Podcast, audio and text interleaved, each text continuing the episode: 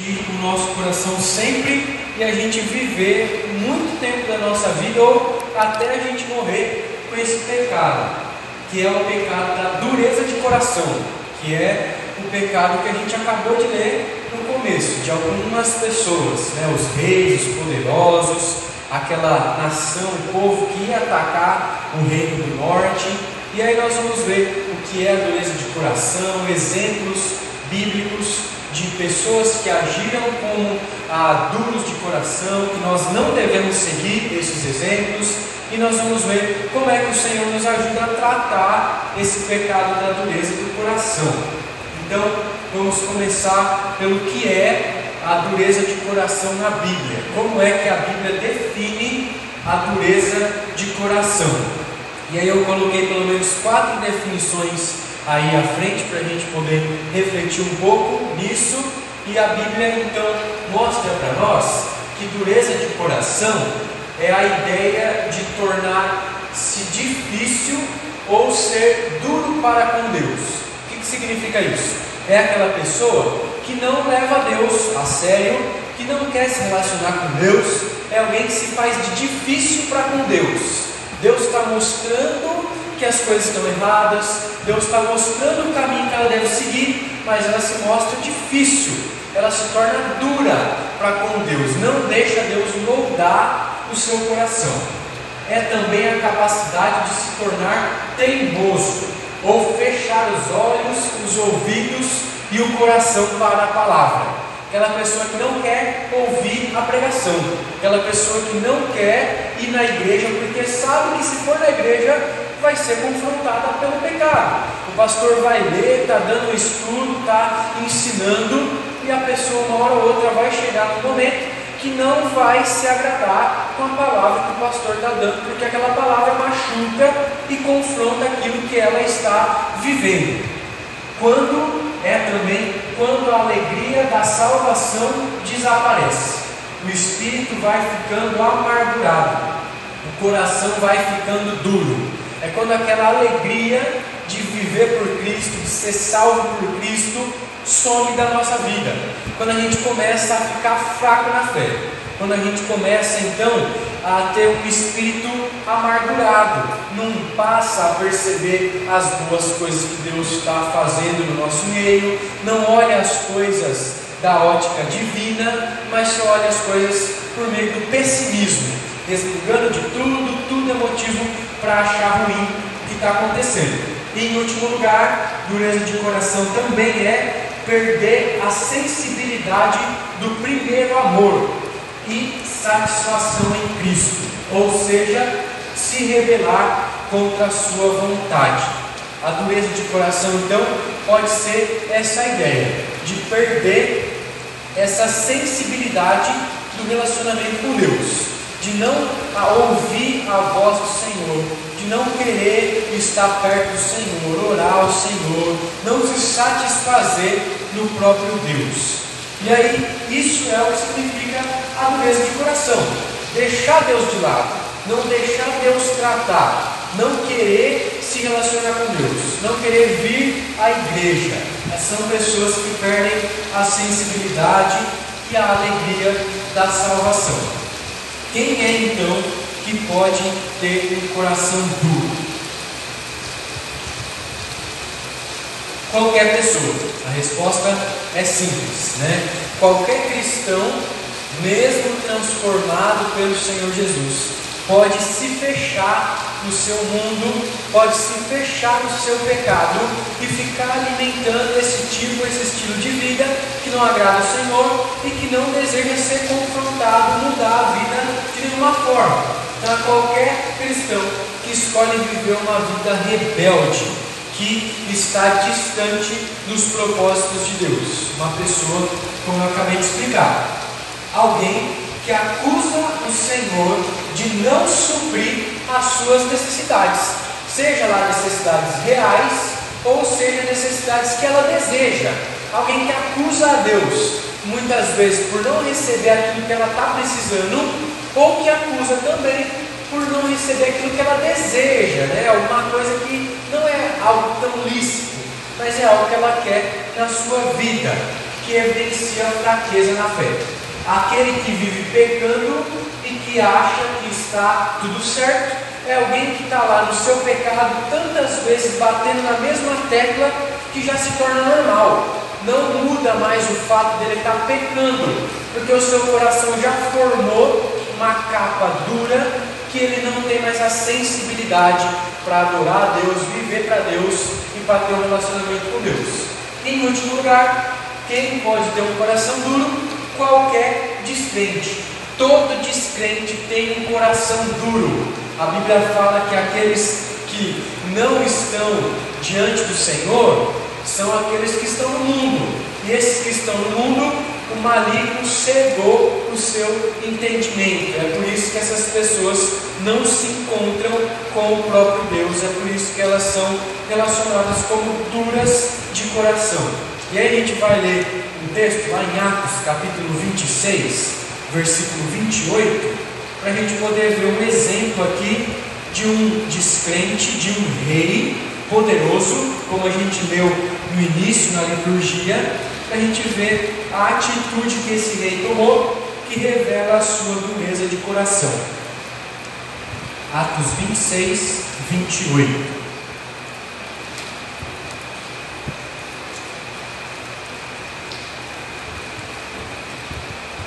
Então Agripa se dirigiu a Paulo e disse: Por pouco me persuades a me fazer cristão. E aí Paulo responde: Assim Deus permitisse que por um pouco ou por muito, não apenas tu, ó Rei, porém todos os que hoje me ouvem, se tornassem tais qual eu sou, exceto essas cadeias. O que esse texto está mostrando para nós? Um momento ali onde o apóstolo Paulo teve a oportunidade de conversar com o rei Agripa e dizer como foi o testemunho da sua conversão, como foi o testemunho do seu chamamento. E o rei Agripa vira para ele e fala: Por pouco que eu não mudo de ideia, é por pouco que eu não fui convencido, é por pouco que você não me persuadiu a me entregar, a me tornar um cristão. Esse rei, com essa resposta, estava zombando do apóstolo Paulo. É por pouco que eu não mudo de vida, né? Como muita gente pode dizer, né? Eu vivi a minha vida toda assim, eu não vou mudar de vida agora. Eu não vou ter uma atitude diferente no fim da minha vida. Então esse exemplo nos mostra aqui uma dureza de coração dentre várias outras que nós podemos encontrar durante a nossa vida. E aí eu coloquei alguns exemplos aqui das pessoas que vivem com o coração endurecido. É aquela pessoa que batalha, batalha, batalha, mas não abandona o seu erro, que ela carrega o seu erro consigo. Ela vai para o caminho errado, né? o caminho mais difícil, que é subir a montanha, o caminho mais tortuoso, carregando o seu coração de pedra, o seu coração duro, os seus erros. E é necessário que esse coração de pedra seja quebrado para que essa pessoa se encontre com o Senhor Jesus. E é preciso uma obra do Espírito, do Senhor Deus, do Filho, para que essa pessoa então tenha o seu coração transformado. Martin Luther King, que foi um reverendo, que foi um revolucionário aí na história, ele diz que nós temos que combinar a dureza da serpente com a suavidade da pomba, uma mente dura e um coração tenro. Ele diz para nós que nós precisamos ter uma mente convicta daquilo que nós temos, nós precisamos ter uma mente segura daquilo que nós aprendemos, mas precisamos ter um coração amolecido. Precisamos ter um coração sensível àquilo que o nosso Deus tem a nos mostrar e a transformar no nosso dia a dia. Outro texto que fala sobre o coração está lá em Ezequiel capítulo 36. Vou pedir para a Vitória ler para a gente. Ezequiel 36, versículo 25 e 27. É um texto bem conhecido por nós, mas vamos ler para a gente poder relembrar aquilo que o profeta está mencionando. Ezequiel 36, versículo 25 até o versículo 27. Então aspergirei água pura sobre vós e ficareis purificados. De todas as vossas imundícias e de todos os vossos ídolos vos purificarei. Dar-vos-ei coração novo e porei dentro de vós espírito novo. Tirarei de vós o coração de pedra e vos darei coração de carne. Porei dentro de vós o meu espírito e farei que andeis nos meus estatutos, guardeis os meus juízos e os observeis. Então, o que é que esse texto está dizendo? Essa é a maior bênção da nova aliança.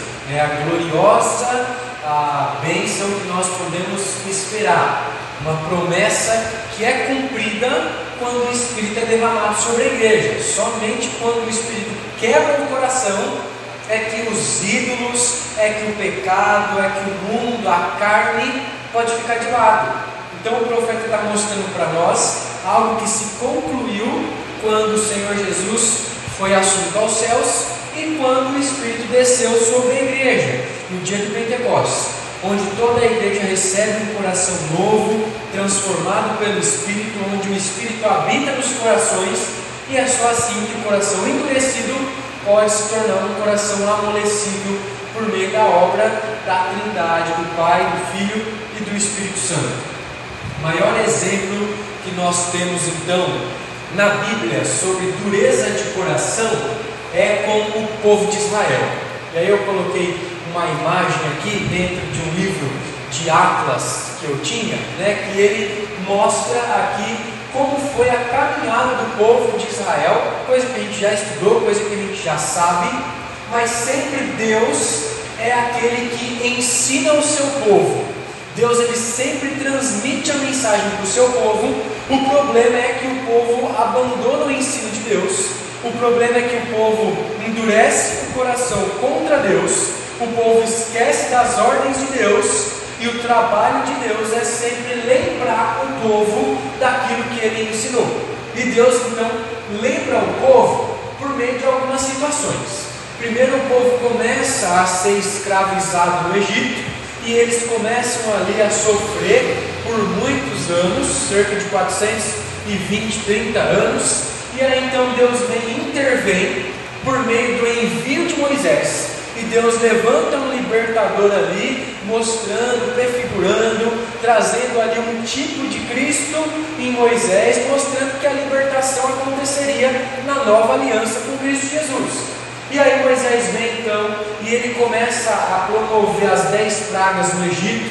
O povo começa a ver tudo que Deus está fazendo, começam a trazer de volta os ensinamentos, começam a crer, começam a amolecer o coração de novo, voltam ao Senhor, se prostram perante o Senhor. E aí Deus vem, liberta o povo do Egito, tira todas as famílias de lá e Deus continua ensinando o seu povo tratando no meio do deserto o coração do povo ingrato, o coração do povo murmurador, e aí então Deus começa a salvar o povo do meio do deserto, tira eles numa caminhada de 40 anos, e aí então o povo ele vai, caminha e encontra a terra que Deus tanto havia preparado para que eles pudessem encontrar. Esse povo que é um povo duro, um povo ingrato, um povo mau, como nós hoje.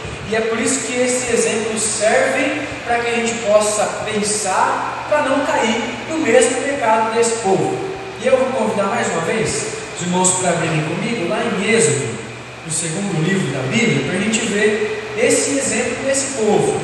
Capítulo 17, versículo 1 até o versículo 7.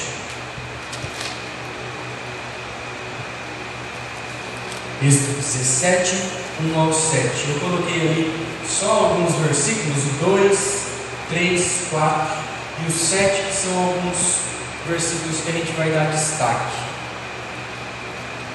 Êxodo 17, 1 ao 7.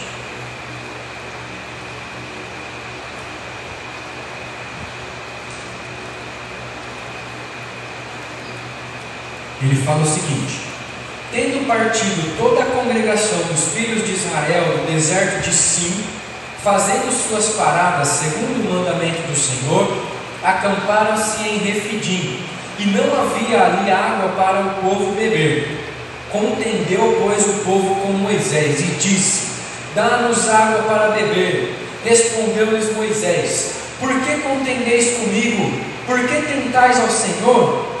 Tendo aí o povo sede de água, murmurou contra Moisés e disse: Por que nos fizeste subir do Egito para nos matares de sede a nós, a nossos filhos e a nossos rebanhos? Então clamou Moisés ao Senhor: Que farei a este povo? Só lhe resta apedrejar-me. Respondeu o Senhor a Moisés: Passa diante do povo, toma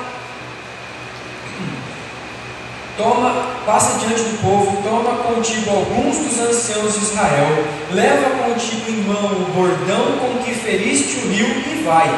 Eis que estarei ali diante de ti, sobre a rocha em Moré. Ferirás a rocha e dela sairá água, e o povo beberá. Moisés assim o fez na presença dos anciãos de Israel, e chamou o nome daquele lugar Massá e Meribá por causa da contenda dos filhos de Israel e porque tentaram ao Senhor, dizendo: Está o Senhor no meio de nós ou não? Então esse texto mostra a dureza do povo. Eles já tinham visto as pragas, eles foram sustentados mesmo nos tantos anos de escravidão. Eles viram que Deus trazia praga para aquele povo do Egito e não trazia para eles. Eles viram tantos sinais e maravilhas da parte do Senhor e estavam duvidando de Deus no caminhar durante o deserto. Deus proporcionou para eles saírem do Egito, do Egito com prata, com ouro, com joias preciosas dos vizinhos, e mesmo assim eles não se agradavam do que o Senhor estava fazendo. E aí então eles começaram a questionar Deus, brigar com Moisés, questionar a liderança de Moisés por falta de um recurso, que é a água é um recurso que nós não vivemos sem, mas Deus estava querendo tratar o coração do povo ali. E o povo mais uma vez mostra a dureza, mais uma vez mostra que não confia na provisão do Senhor. E aí então Deus direciona a Moisés o que ele deveria fazer, ele levou pessoas para testemunharem dos feitos do Senhor, e aí então todo o povo saciou a sua sede. E aí no, nos últimos versículos, Moisés dá nome para esses lugares. E é interessante que os nomes que ele dá significa a situação que aconteceu naquele momento. O nome Massá significa provação, porque esses homens provaram o próprio Deus, provaram Moisés, não se satisfizeram naquilo que Deus estava realizando, e Meribá significa rebelião porque esses homens se rebelaram com o Senhor, mostraram seu pecado, mostraram a sua dureza e não aceitaram ali de coração agradecido tudo que o Senhor estava fazendo, a condução maravilhosa do Senhor. Então a gente vê esse bom exemplo de dureza entre o povo de Deus. A gente viu lá em Atos 26 que os descrentes constantemente mostram a dureza de coração, e agora a gente viu aqui que os crentes também podem ser duros, não reconhecendo a mão poderosa do Senhor. Quais então são as consequências de viver uma vida endurecida, de viver uma vida amargurada? Um coração endurecido nos leva então a esquecer que os propósitos de Deus são bons, assim como esse povo fez. Eles estavam questionando a condução de Moisés estavam questionando o plano de Deus de andar por aqueles caminhos onde eles estavam. O dureza de coração nos faz esquecer os bons propósitos do Senhor, nos faz ah, parar de agradecer, nos faz pensar que Deus perdeu o controle da história. Como assim? Deus nos tirou lá do Egito para passar sede aqui no deserto. Era melhor a gente ter morrido lá do que passar sede aqui. A dureza de coração faz a gente pensar que Deus perdeu o controle. Faz a gente pensar que a doença, que a falta de dinheiro, que os relacionamentos ruins mostram a realidade de que Deus perdeu o controle de tudo. Qual é mais uma consequência? Questionar o próprio Deus. A gente olha para Deus e acha que tem o direito de brigar com Ele, de exigir os bens que a gente quer enquanto ele está sustentando a vida, enquanto ele está dando comida, enquanto ele está dando roupa, que é tudo que a gente precisa ter, a dureza de coração nos torna cegos a esses recursos. Ela também traz a consequência de olhar mais para as circunstâncias do que para o próprio Senhor. Quando a gente começa a ter um coração duro, a gente esquece de falar com Deus, a gente esquece de se deleitar na palavra de Deus e a gente começa a se distanciar disso. E a gente começa a olhar mais para as coisas ruins, murmurar mais do que está acontecendo, do que agradecer a Deus pela vida, pela respiração, pelas coisas mais básicas que Ele tem nos dado. Em último lugar, a consequência que o coração endurecido nos traz é diminuir a intimidade com Deus. Porque aquele que tem o coração endurecido, ele acha que ele é capaz de fazer todas as coisas que ele precisa. Ele acha que ele é capaz de suprir as suas próprias necessidades. Ele acha que está bem sozinho. Ele acha que não precisa do Senhor. E aí nós vamos abrir rapidamente mais um texto que traz referência a essa passagem de Êxodo 17, que é o texto de Salmos, capítulo 95. Salmo 95.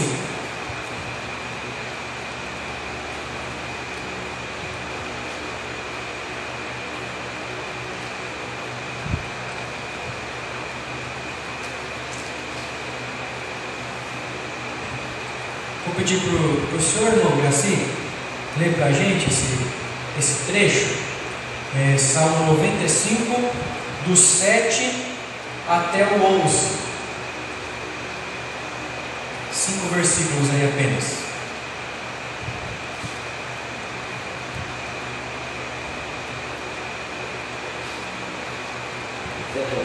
Isso, 95 do 7 ao 11. Ele é nosso, ele é nosso Deus, nosso povo levei de sua mão. Hoje se feliz a sua obra, onde recai o coração, onde aqui lembrar, um dos dias de massacre, do deserto.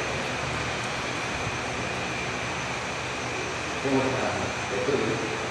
Onde vossos pais, e que pensaram, pode ver a prova, tudo me prova, não obstante, ele disse a minha obra, durante 40 anos, estive Deus exercitado uma festa geração, e disse que todo o coração beneficiado e não conhece o caminho, pois isso veio a minha ira, e não enviarão no meio da distância. Muito bem. Então o Senhor está trazendo aqui por meio desse salmo, que era um cântico que o povo poderia cantar e relembrar da atitude dos pais da geração passada, que o povo que endurece o coração, eles param de ouvir o Senhor. Que o povo que é, se afasta do Senhor, quer viver o seu próprio caminho, eles não querem saber da vontade do Senhor.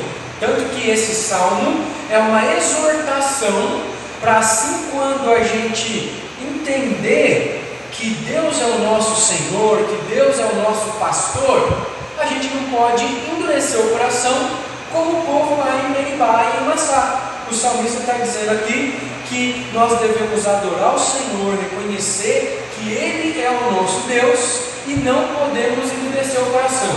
Não podemos deixar de ouvir aquilo que o Senhor tem para nós. No versículo 9, ele nos mostra aqui que quem tem o coração duro questiona a Deus e esquece os seus feitos. Ele diz que quando os pais lá na antiguidade questionaram ao Senhor, colocaram o Senhor à prova, eles esqueceram as obras de Deus. Eles ficaram cegos, eles tiraram do seu pensamento aquilo que Deus tinha feito. Então a pessoa que endurece o coração, que tem um coração duro, começa a questionar Deus pelo presente, começa a questionar Deus por causa daquilo que está acontecendo no momento em que eles estão vivendo. E no versículo 10, ele nos mostra que a dureza de coração é um pecado difícil de se livrar. Porque ele fala no versículo 10 que durante 40 anos Deus estava desgostado com a atitude desse povo. Deus então ficou chateado, triste com a atitude de pecado durante 40 anos. O povo ficou cometendo esse pecado por 40 anos. Isso nos mostra que esse pecado pode ficar por muito e muito tempo na nossa vida também. E é por isso que a gente precisa avaliar, é por isso que a gente precisa entender que a dureza de coração é difícil de se livrar, mas com o próprio Deus, com o próprio Espírito, como foi profetizado lá em Jeremias, ele pode tirar o coração de pedra e trazer um coração de carne, dar um coração sensível ao seu amor, dar um coração sensível à misericórdia, para que a gente possa viver uma vida de adoração. E no último versículo, versículo 11, ele declara para nós que esse pecado da dureza causa a ira de Deus. É um coração que leva Deus a agir combatendo essa impiedade, essa falta de conhecimento do Senhor. Tanto que Deus derrama consequências sobre essas pessoas e ele diz: Eu jurei na minha ira que nenhum deles entrará no meu descanso. Deus então deixa esse povo fora da terra prometida. Esse povo só caminhou, esse povo teve filhos, pecou muito e nem o próprio Moisés entrou. Somente Josué e Caleb, por serem os dois espias lá que foram confiantes no Senhor, acreditaram que Deus poderia entregar aquela cidade para eles no devido momento. Então, Deus condena o pecado da dureza de coração. A gente viu o que é essa dureza de coração, viu que pode atingir tanto crentes e os descrentes vivem constantemente nessa dureza de coração. E o que é então, finalizando, que a gente precisa fazer com tudo isso que a gente ouviu? Como é que a gente pode se livrar? Passei demais. Como é que a gente pode se livrar desse pecado? Quais são algumas atitudes que a gente pode tomar para poder então ter um coração mais sensível à palavra do Senhor? E aí a gente vai ler alguns outros textos para a gente finalizar esse nosso estudo, tendo algumas aplicações. O primeiro texto está lá em Hebreus, capítulo 3.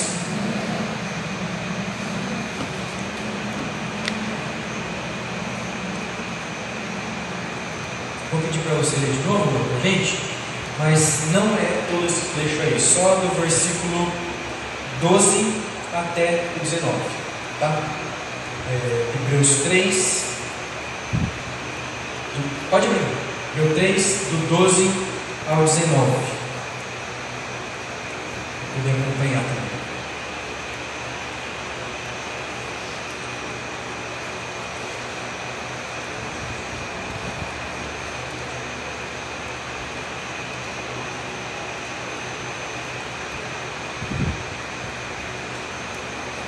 Três, do 12 ao 19. Hebreus. É, ela vai ler só do 12. Só do 12 até o 19. Que a, do 7 até o 11 é repetindo o que a gente já leu lá do, da ira de Deus sobre o povo. Tende cuidado, irmãos, jamais aconteça haver em qualquer de vós perverso coração de incredulidade que vos afaste do Deus vivo. Pelo contrário, exortai-vos mutuamente cada dia durante o tempo que se chama hoje, a fim de que nenhum de vós seja endurecido pelo engano do pecado. Porque nós temos, nos temos tornado participantes de Cristo, se de fato guardamos firme até o fim a confiança que desde o princípio tivemos. Enquanto se diz, hoje, se ouvirdes a sua voz, não endureçais o vosso coração, como foi na provocação. Ora, quais os que, tendo ouvido, se rebelaram? Não foram de fato todos os que saíram do Egito por intermédio de Moisés? E contra quem se dignou por quarenta anos? Não foi contra os que pecaram cujos cadáveres caíram no deserto? E contra quem jurou que não entrariam no seu descanso, senão contra os que foram desobedientes? Vemos, pois, que não puderam entrar por causa da incredulidade. Muito bem, então qual é a orientação desse texto para nós? O que é que nós devemos fazer? Ele traz referência de novo ao povo que não entrou por causa da impiedade. E ele fala para nós termos cuidado. Né? Isso é uma exortação de atenção. Observe a sua vida, olhe para dentro, peça que Deus te sonde. Então, essa deve ser a aplicação. Né? A gente pedir para o Senhor nos ajudar a não ficar com o coração endurecido. E aí, no versículo 13, que eu separei ali entre parênteses, que é o que a gente deve fazer também, é encorajar uns aos outros, é exortar uns aos outros, é ajudar os irmãos a entender que eles estão vivendo na dureza de coração. Mas não é simplesmente chegar para o irmão, apontar o dedo, falar mal e dizer que ele tem que parar com isso. Mas é tentar, por meio das nossas palavras, mostrar que a forma que ele está vivendo não é agradável ao Senhor. Mostrar por meio das nossas palavras que se ele continuar nesse caminho, nesse pensamento, agindo assim, ele vai se dar mal e se esquecer do Senhor de uma vez por todas. Então a exortação aqui do autor de Hebreus é para que a gente ouça o Senhor e mantenha-se atento ao que ele pode estar fazendo. Como prova disso, né, a gente acabou de citar também, aqueles dez espias que foram ver a terra, viram que tinha homens gigantes, que viram que eles eram como formigas, gafanhotos perto, e duvidaram do que Deus poderia fazer. Então os dois espias que entraram na terra, que foram dignos de confiança no Senhor, que receberam a herança, foram espias que estavam atentos ao que Deus estava fazendo ouviram ao Senhor, sondaram o coração e confiaram em Deus. A gente deve fazer a mesma coisa que esses dois espias fizeram: confiar no Senhor, não deixar que a dureza tome conta de nós, não duvidar do que Deus pode fazer. Outro texto que nós vamos ver também, que é um texto bem conhecido por nós, Lamentações, capítulo 3, versículo 22 e 23 que é outra aplicação, outro remédio aí para a gente tomar para poder combater a dureza de coração, que é o que o profeta Jeremias declara nesse capítulo 3. As misericórdias do Senhor são a causa de não sermos consumidos, porque as suas misericórdias não têm fim, renovam-se cada manhã, grande é a tua fidelidade. Qual é outro remédio então para a gente tomar contra a dureza de coração? Reconhecer as pequenas coisas que Deus tem feito por nós. Nós acordamos é porque Deus tem grande misericórdia. Nós estamos vivos é porque Deus renovou a misericórdia nas nossas vidas. Nós estamos aqui eh, sendo supridos porque Deus ele nos sustenta. Então agradecer a Deus como a gente cantou no início pela família, pelos amigos, pelos irmãos, pelo sustento, porque Deus tem sido fiel conosco. Então a gente precisa orar, renovando a nossa fé dia a dia. A gente precisa orar agradecendo a Deus pelas coisas mais básicas todo dia. E o último texto que nós vamos ler, eu vou pedir para o irmão abrir que é lá em Tiago, depois de Hebreus, lá no fim da Bíblia, capítulo 4, versículo 8 até o versículo 10.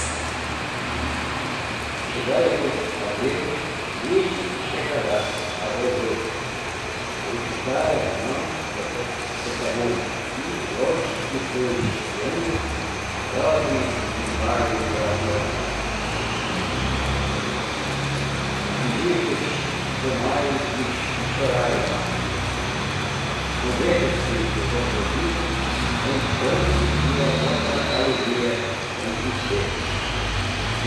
até o 10, irmão, mais um.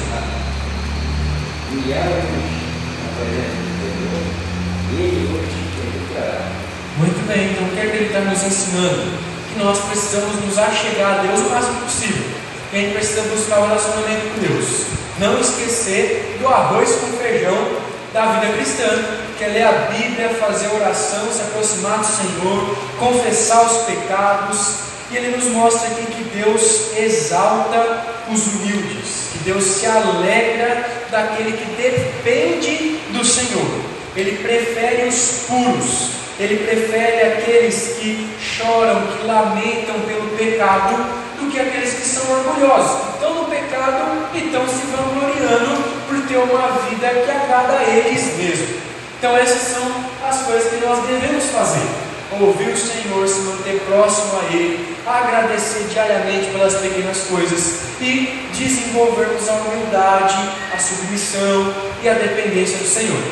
Então, finalizando aqui, concluindo, a causa da rejeição do gracioso convite divino é a dureza de coração.